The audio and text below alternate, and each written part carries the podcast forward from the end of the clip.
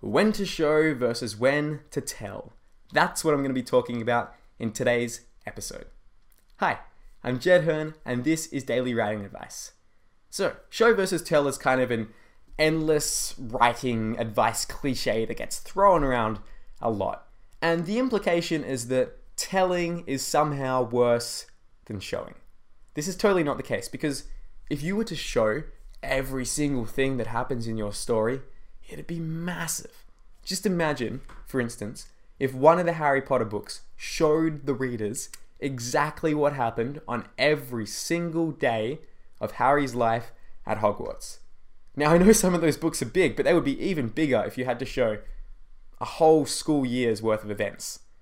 And the reason why all of those events aren't showed, and the reason why telling is sometimes quite useful, is because in some instances, the process just isn't interesting. And this is what you need to consider when you think about show versus tell.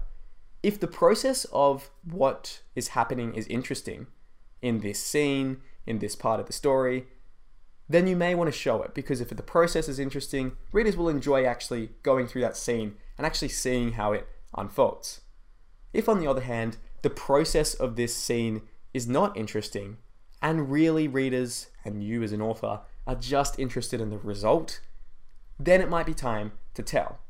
So, for instance, let's say in your book you have a battle, and let's say this battle may be kind of interesting. You could write it, there'd be some interesting fight scenes in it, but really you've just put it in there to create some sort of political motivation for your other characters.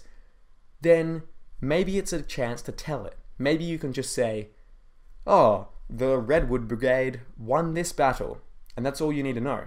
And then you can move on with the story. And readers will be like, oh, cool, a thing happened. I'm glad I didn't see it because it probably wouldn't have been that interesting. It didn't have anyone I was interested in. Uh, if, on the other hand, that battle was really important to some characters and they were involved in it, then you might want to show it. But as a rule of thumb, if the process of the thing you're describing is interesting, you probably want to show it. If the process is kind of boring, then you want to tell it because it will speed your story up and it will get to what readers really care about, which is the result. So, that's our episode. I've been Jed Herne, and this has been Daily Writing Advice. Thank you so much for listening. Now go and write extraordinary stories.